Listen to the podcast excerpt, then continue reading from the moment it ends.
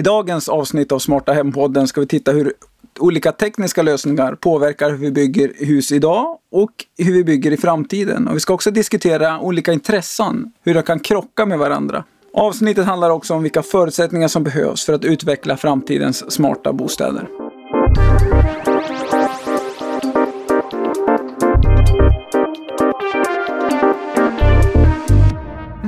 Välkomna till Smarta Hem-podden. Här tar vi reda på vad som ryms i begreppet smarta hem. Vi tittar på vad som redan finns på plats runt om i Sverige och i världen och vad som kanske väntar i framtiden.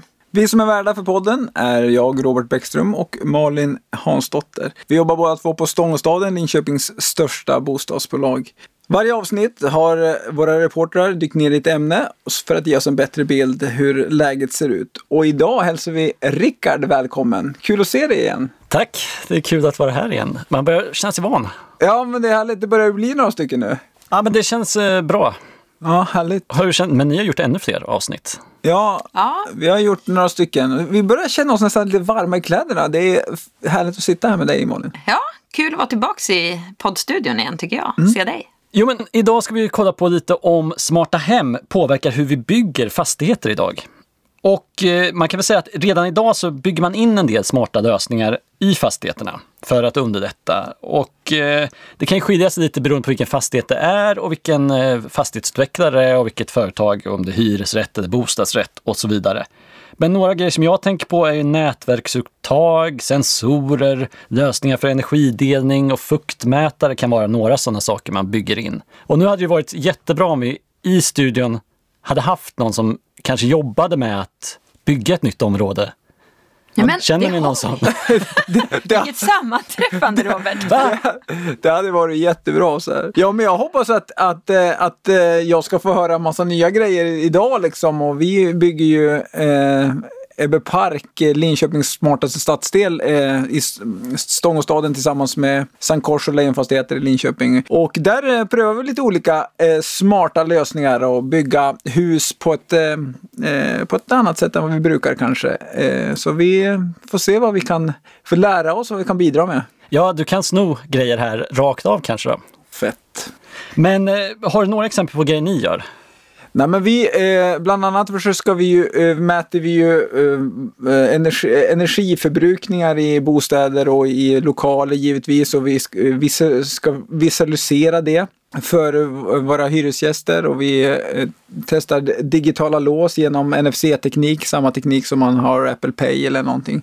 Sen har vi ett övergripande styrsystem i Ebbe Park för att eh, maximera eh, energin och mi- minimera energiuttaget. Så att, säga. så att eh, vi eh, testar lite olika grejer och eh, vi har en hel del utmaningar i det också. Så att, eh, men det kommer vi säkert in på. Spännande. Ja, för det jag har gjort i researchen för det här avsnittet är att prata med en person som tänker på de här frågorna hela tiden.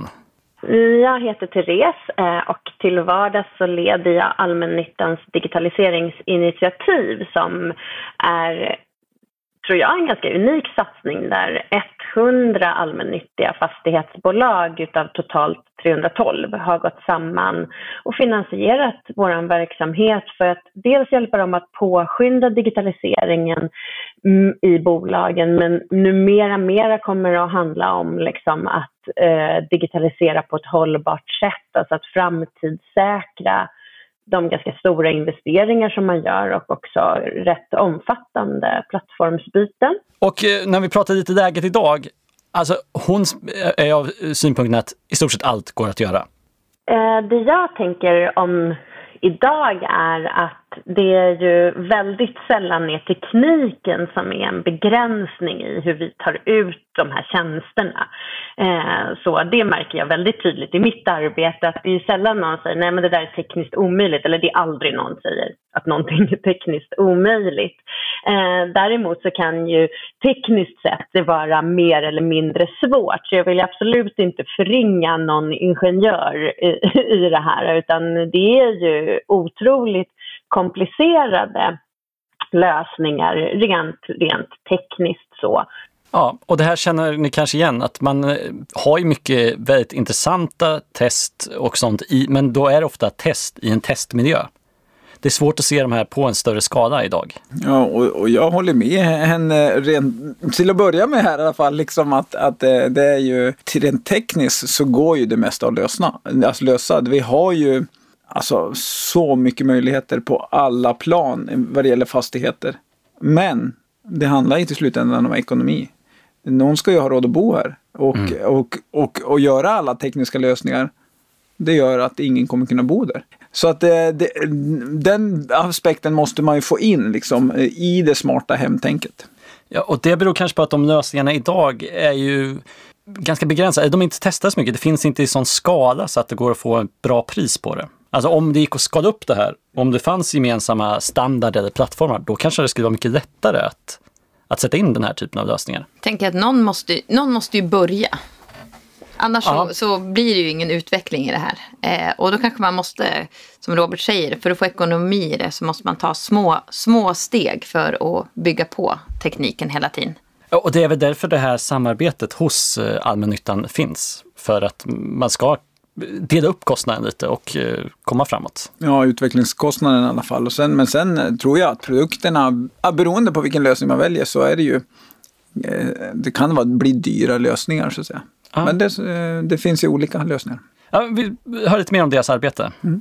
Det finns mycket sensorer och sådana saker i fastigheterna, men det är mycket liksom eh, alltså diskussioner också kring hur ska de få sin liksom, batterikraft eller elkraft, om lösningen ska vara trådade eller inte och sådana saker. Och det där är ju väldigt intressant just med tanke på Ebbe Park, för vi har precis eh, startat igång en test i testbädd Park där vi tittar på sensorer som drivs av solenergi fast den eh, är, eh, det behöver inte vara solenergi, det kan även vara artificiellt ljus, det vill säga om, om man kan ha en sensor i en hall och att, att, att hallampan tänds tillräckligt ofta så kan den sensorn sända information om temperatur och luftfuktighet och så vidare. Och, eh, och så därför kan, det, det, det håller vi på att testa i Ebbe Park liksom under året kommer vi testa det. Oj, spännande! Så den är i stort sett själv? Ja, den, den, den är, fångar ju upp ljus och sen har då, behöver inget batteri och det behöver ingen eh, uppkoppling då, utan den, den, kopplar, eh, den skickar signaler eh, vid bestämda tidpunkter då till, eh, till en uppsamlingsenhet. Och så. Via mobilnät, eller hur funkar det? Ja, Okej. Okay. Eller eh, via mobilnät eller via eh, eh wifi. Då, så. Mm. Aha. Så, att, eh, så det finns det där utvecklas hela tiden och där är vi med ju. Så det är superkul. Men då har man liksom begränsat energiåtgången genom att den bara är vid vissa tillfällen som, som den för den skulle inte kunna sända hela tiden eller vid alla. Och, nej, och, och det är ju en del av testen som vi ska göra nu. Alltså hur mycket ljus behöver eh, hur många gånger behöver en lampa tändas ungefär? Eller hur mycket ljus eh, behöver det finnas för att den ska kunna sända 10 gånger om dagen, 100 gånger om dagen och så vidare. Och tillsammans med den här testen med den här sensorn som, som, är, som fångar upp eh, temperatur och luftfuktighet så har vi också en ljusmätare så vi får exakt hur mycket ljus vi får vid olika tillfällen eh, ska vi också mäta i, i, i de lägenheterna och även i verksamhetslokalen. Så det här ska bli jättekul att se för det tror jag är verkligen framtiden. Och det här är lite en del av det de tittar på. Men eh, Therese är väldigt intresserad av smarta hem, inte bara från vad det kan göra och att så här, koppla upp lösningar, utan på vilken typ av data man kan, faktiskt kan samla in. Digital teknik möjliggör för oss att göra saker på ett helt nytt sätt som vi aldrig har gjort det förut. Det är där liksom innovationen kommer in i de här lösningarna. Eh, och där är ju dat tillgången till data och datakvalitet eh, av yttersta vikt. Och datakvaliteten eh, är ju idag i nästan allt man gör väldigt dålig. Så det är liksom det första problemet man behöver gå in och lösa. Ja, och här, det blir ju alltid en integritetsfråga här när vi pratar om att insamling av data.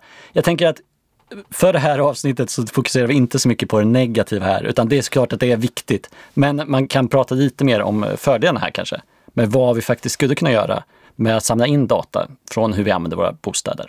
Min uppfattning är att, att vi har eh, inte i, fastighetsbranschen tagit in så mycket data. Att vi, vi, vi, vi har inte så mycket data. Eh, vi har bara så pass mycket data så vi kan eh, kanske vara energieffektiva.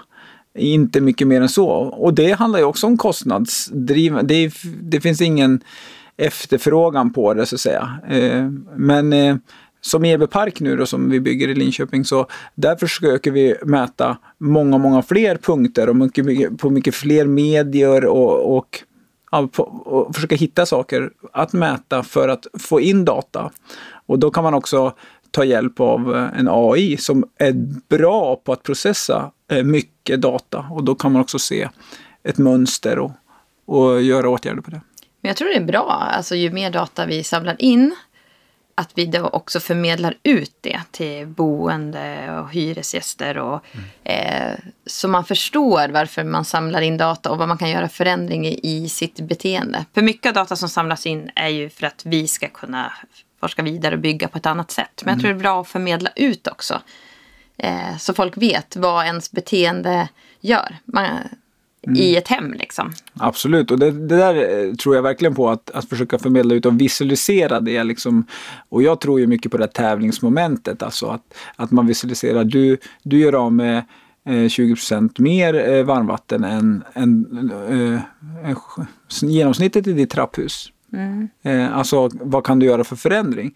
Eller att, alltså där, att, man, att man visualiserar det. Ja, och det här är ju någonting som i slutändan skulle komma hyresgästerna till användning. Ja, precis. Och då kanske finns en annan typ av vilja än när det bara handlar om till exempel riktad reklam då. Ja, får du svart på vitt. Eh, du bestämmer själv din hyra beroende på hur ofta du har tänt och hur mycket vatten du använder. Det är klart folk skulle byta beteende. Mm.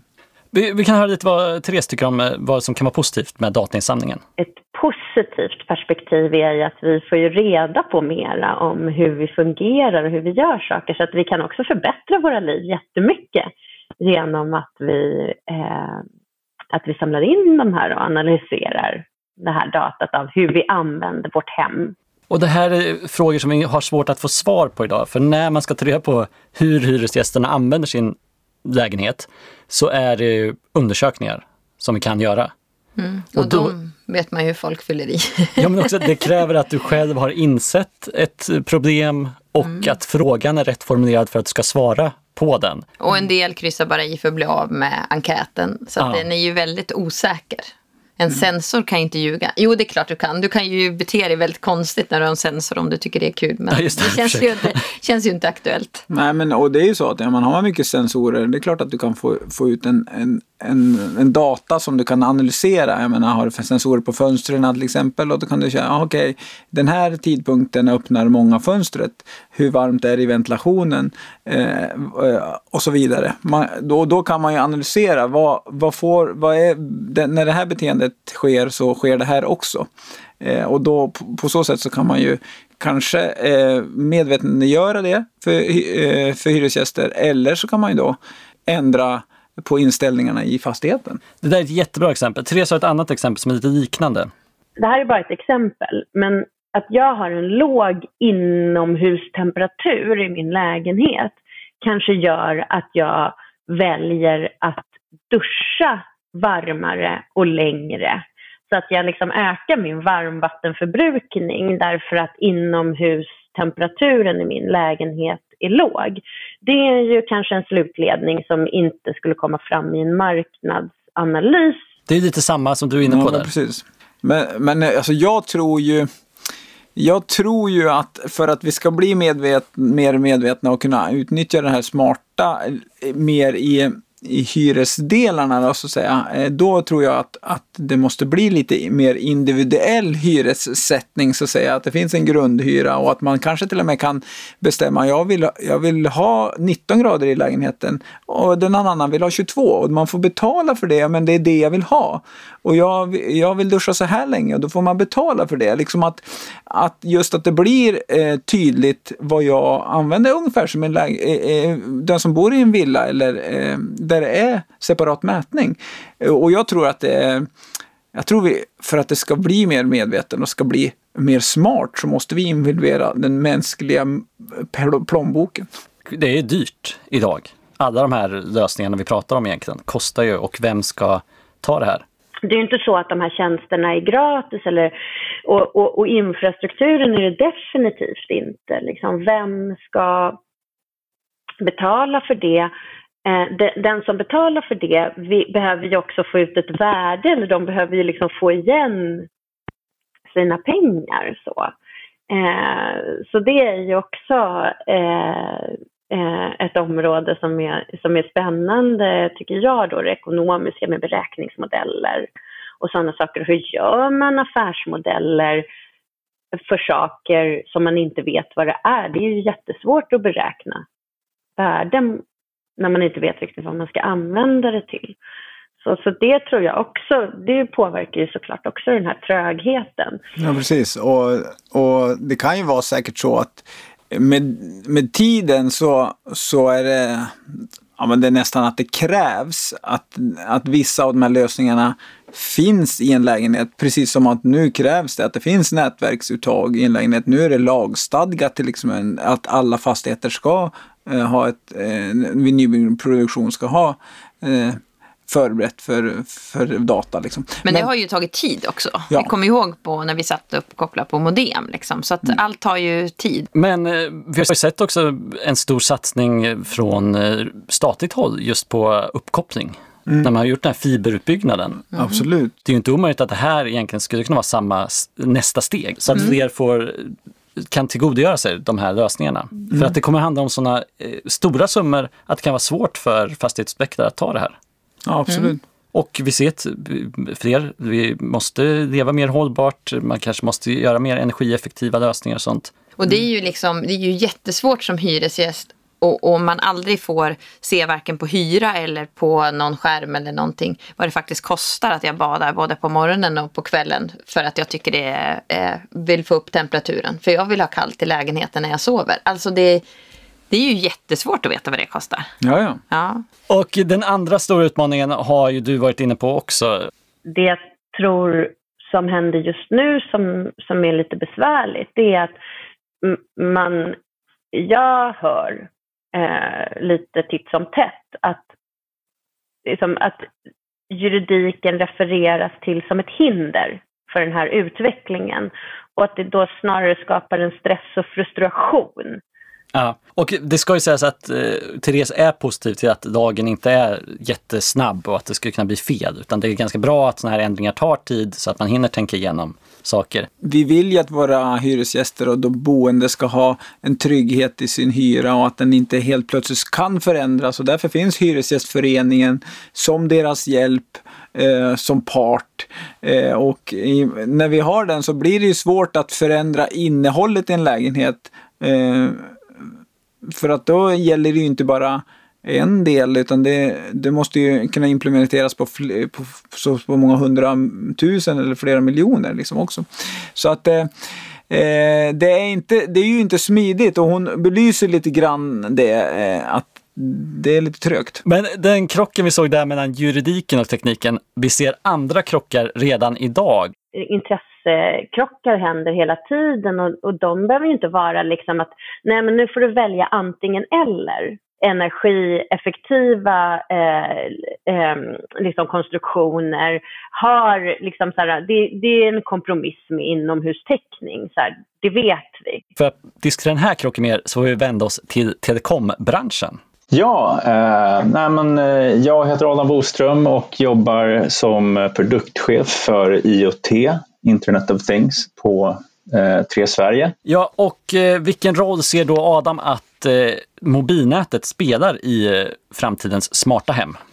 Och dagens smarta hem kan man säga. Nej, men jag tror att mobilnätet alltid kommer vara en väsentlig del i, i trådlös kommunikation. Eh, och jag, liksom I takt med att nya tekniker kommer där vi når ja, men samma eller högre hastigheter i mobilnätet eh, som vi ser i det fasta nätet så kommer det finnas ännu fler användningsområden. Um, och samtidigt så vet vi att all, eller merparten av all kommunikation idag sker ju inomhus. Så det kommer alltid finnas ett behov av att ha tillgång till mobilnäten även inomhus. Börjar ni ana nu vart vi är på väg med vilken krock det blir? För, för täta hus så inte mobilsignalen når ut. Eh, som exempel ska ju en del byggnader klara sig helt på solkraft eller andra till och med med, med självuppvärmning. Eh, det vill säga att det är egentligen människor inne i de här fastigheterna som, som genererar värmen och, och andra saker som till exempel spisar och så vidare. Eh, och en stor del av den här värmen åker ju typiskt sett ut genom fönstren. Så för att minimera den här värmeförlusten så sitter det ofta eh, metallfilmer på fönsterglasen då, som reflekterar värmen så att värmen då inte åker ut. Och problemet med det här är ju då att det är ju även så att radiovågorna reflekteras. Ja, det är det som har blivit nu, att vi just förtäta hus eller energieffektiva hus eller kanske också ljudisolerade hus har jag förstått också har den här utmaningen. Mm. Och, och, det, är, det är bra att han säger det, för det är många som tror att det är betongväggarna som är problemet, men det är, nu är det fönstren som är det mesta problemet i mobiltäckning inomhus i lägenheten. Och det där värmen läcker ut också, som man är inne på. Mm. Många tror nog att så här, ja, ja, det här löser ju med 5G. Mm. Men så är det inte riktigt. Ja, nej, men det stämmer att eh, det, det, kan finnas nya utmaningar med 5G just för att eh, nå in eh, med täckningen, alltså det vill säga enligt den här utifrån och in-principen. Och det har egentligen att göra med att 5G, eh, det, implementerar man på mycket högre frekvenser för att man ska kunna uppnå högre hastigheter framför allt. Och eh, med högre frekvenser så blir ju också en, en konsekvens eh, eh, av detta då kortare räckvidd. Så högre hastigheter men kortare räckvidd. Eh, och det gör ju att vi har svårare att eh, helt enkelt tränga in med eh, signalerna i i, eh, in i fastigheter. Eh, och då blir det speciellt så ju såklart med energieffektiva hus där vi redan idag eh, med 4G ser utmaningar. Och eh, samtidigt vet vi att 5G kommer vara väldigt centralt i eh, framtidens smarta hem. Eh, med 5G så har nätet också då en, en, större kapacitet att hantera mer uppkopplingar samtidigt. Då. Så att eh, just det vi ser nu med Massive IoT Eh, där vi kommer att ha otroligt mycket eh, uppkopplade saker, sensorer som finns överallt, både i våra smarta hem men i andra typer av fastigheter, arbetsplatser, just för att kunna sköta automatisering och så vidare. För att kunna hantera den mängden uppkopplingar så behöver vi ett annat nät och det är det vi får då med, med 5G. Och här ska man säga också att det här är inte de som är beroende av att det är så snabbt som 5G kan vara, utan det här är på en annan frekvens så att det kanske inte kommer bli mycket sämre än 4G-täckningen för de här sensorerna. Men det är en av grejerna med 5G, att du kan koppla upp mycket flera olika sensorer mot samma mast, man ska säga. Mm. Men väldigt intressant att höra att just att 5G har nästan svårare att ta sig in i inomhusmiljön än 4G. Det hade jag ingen aning om. Och det, det blir en otroligt tekniskt om vi ska börja gå in på de olika frekvenserna och hur vågorna fungerar. Men det är liksom tätare vågor ja, som jag har förstått det. Precis. Och då har de svårare att ta sig igenom. Mm. En, jag måste bara säga en cool grej till med 5G som jag verkligen kommer, som jag tror kommer vara intressant för er kanske på Stångstaden. Sensorer som eh, inte behöver skicka väldigt mycket data hela tiden. De så, rent logiskt så, så, kommer de inte behöva koppla upp sig på nätet lika mycket och då finns det viss smartness i de här nya nätteknologierna som eh, gör det då möjligt för en, en device eller en, en sensor att, att koppla ner sig och sen så bestämmer den själv när den vill koppla upp sig mot nätet. Eh, vanligt sett så ligger nätet hela tiden och pingar en device för att fråga liksom, om status och, och, och så vidare. Eh, och det drar ju väldigt mycket batterikraft. Men med den här nya eh, nättekniken, Narrowband IoT, då finns det olika modes i nätet som gör det möjligt för en device att säga till nätet att nu, nu går jag och lägger mig och eh, du behöver inte eh, ligga och pinga mig här utan jag bestämmer själv när jag ska vakna. Eh, och eh, på så sätt kan den här enheten går ner i, i sleep mode, sparar väldigt mycket batterikraft eh, och sen vaknar till när den behöver skicka data nästa gång. Det låter ju som en fredagkväll. Eh, eh, liksom att eh, nu behöver du inte väcka mig imorgon bitti för att jag ska sova. Det blir ju så skönsvängelska också när man pratar om sådana här eh, saker. Men det, ja. Men för att det var störiga tidigare mobilnät var med sensorer. Mm. Att det bara var så här, du, du, du, du. du. Till slut så bara, ah, okej, okay, här får du lite av Nej, men det där, det där är ju väldigt intressant och eh, jag vet redan nu på de sensorerna som vi ska testa i lägenhetsmiljöer är ju att vi ska testa att om det inte har blivit någon förändring, då, då behöver den inte ens vakna upp och säga att det har inte blivit någon förändring eller skicka ett meddelande om temperaturen är fortfarande 22 grader efter, eh, efter tre timmar igen. Då behöver inte den vakna och slösa någon energi på det. Utan eh, och får man inget meddelande så är det status quo. Cool, liksom. Ah, smart. Ja. ja. det är klart, det sker mycket utveckling i sensorerna också så att mm. de blir smartare. Ja, precis. Så att eh, det där, det där kommer säkert koppla ihop sig med tiden.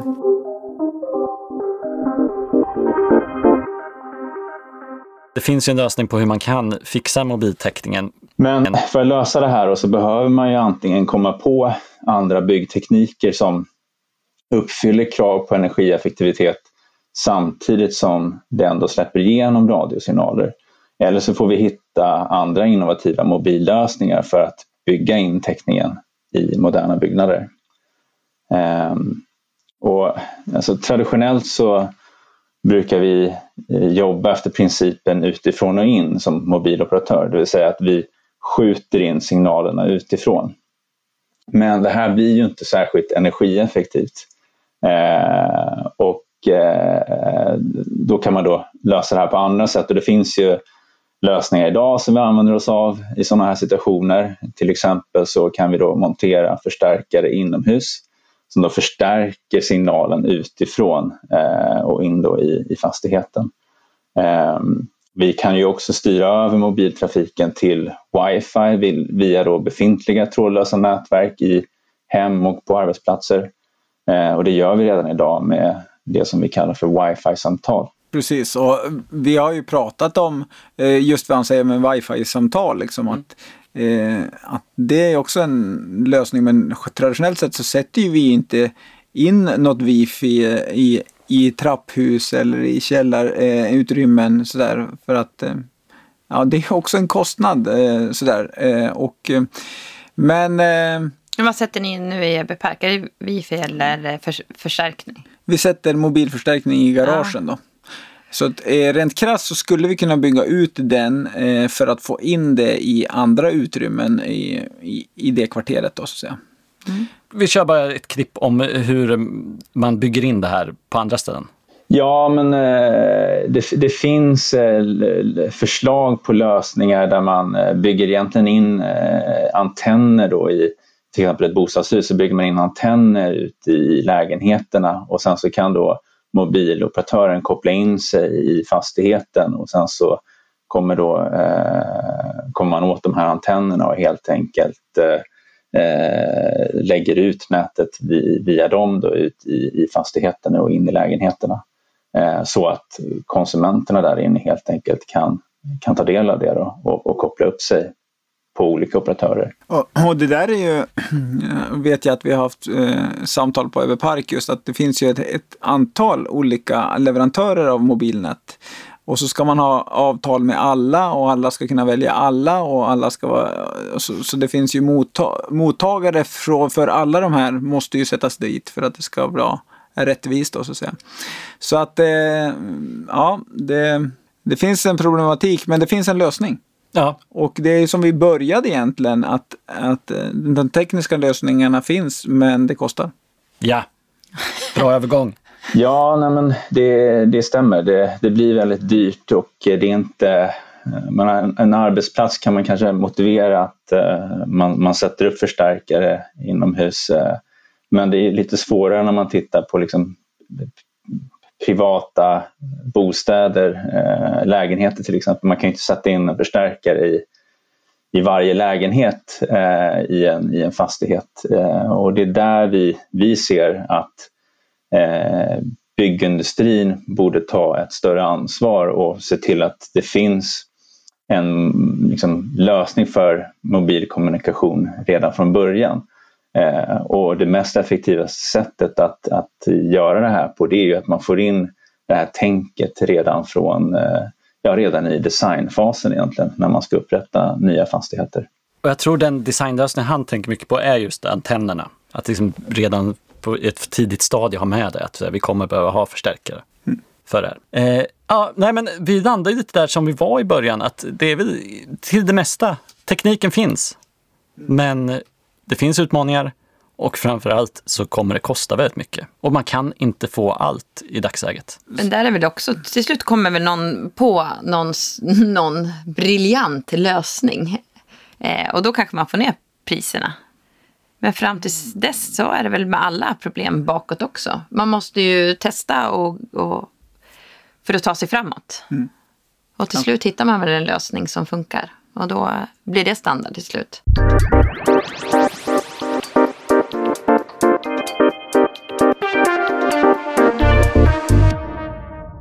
Vi har ju otroliga utmaningar framför oss. Med, jag tänker husen kommer säkert bli tätare och vi kommer få mer, liksom, bättre sätt att bygga hus och tekniken kommer behöva ännu mer utrymme. Så att det, vi står ju inför utmaningar. Mm. Och jag känner ju att det här programmet har ju varit eh, superinspirerande, både för att vi jobbar mycket med de här frågorna och problemställningarna finns eh, i, i mitt huvud och i vårat huvud när vi, vi utvecklar Rebbe Park, men fått nya idéer och, och tankar kring ja, men, lösningar och problematik. Men eh, jag som projektledare i, för ett byggprojekt, det handlar ju till slut om en kund som ska kunna betala och, och ekonomin ska kunna gå ihop. Så att eh, väldigt eh, inspirerande.